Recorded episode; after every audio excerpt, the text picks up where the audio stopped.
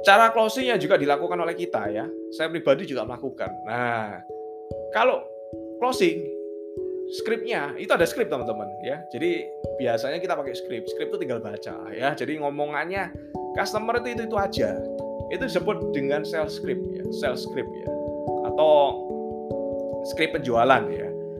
Dan rata-rata keberatan customer itu itu, itu aja ya. Kita juga punya ya sales script ya. Teman-teman bisa buka ya di kita ya akan ada juga ya. Skripnya udah jelas. Rata-rata keberatan customer itu itu itu aja teman-teman ya. Customer ketika kita udah sharing ya udah dijelasin lengkap itu biasanya cuma itu itu aja.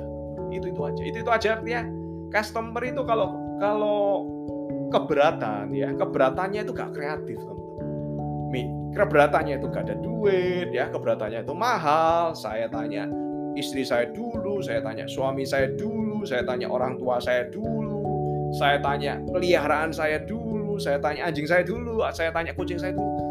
Keberatan customer itu itu aja ya. Jadi kalau kita punya yang namanya self script atau kita belajar ya dari buku itu, scriptnya itu ya, udah hafal, jawabannya juga hafal teman-teman ya.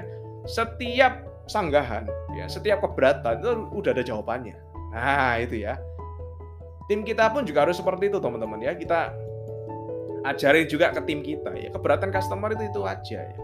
Kamu nggak closing itu keberatannya itu, itu aja. Jadi tinggal dibaca tinggal dihafal tinggal diucapin. Ya bila perlu ya dibaca ya sambil sambil zoom dengan dia. Ya dibaca sambil menyagah keberatannya dengan dia. Nah itu teman-teman ya.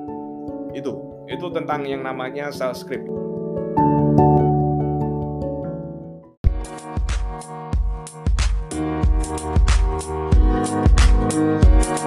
you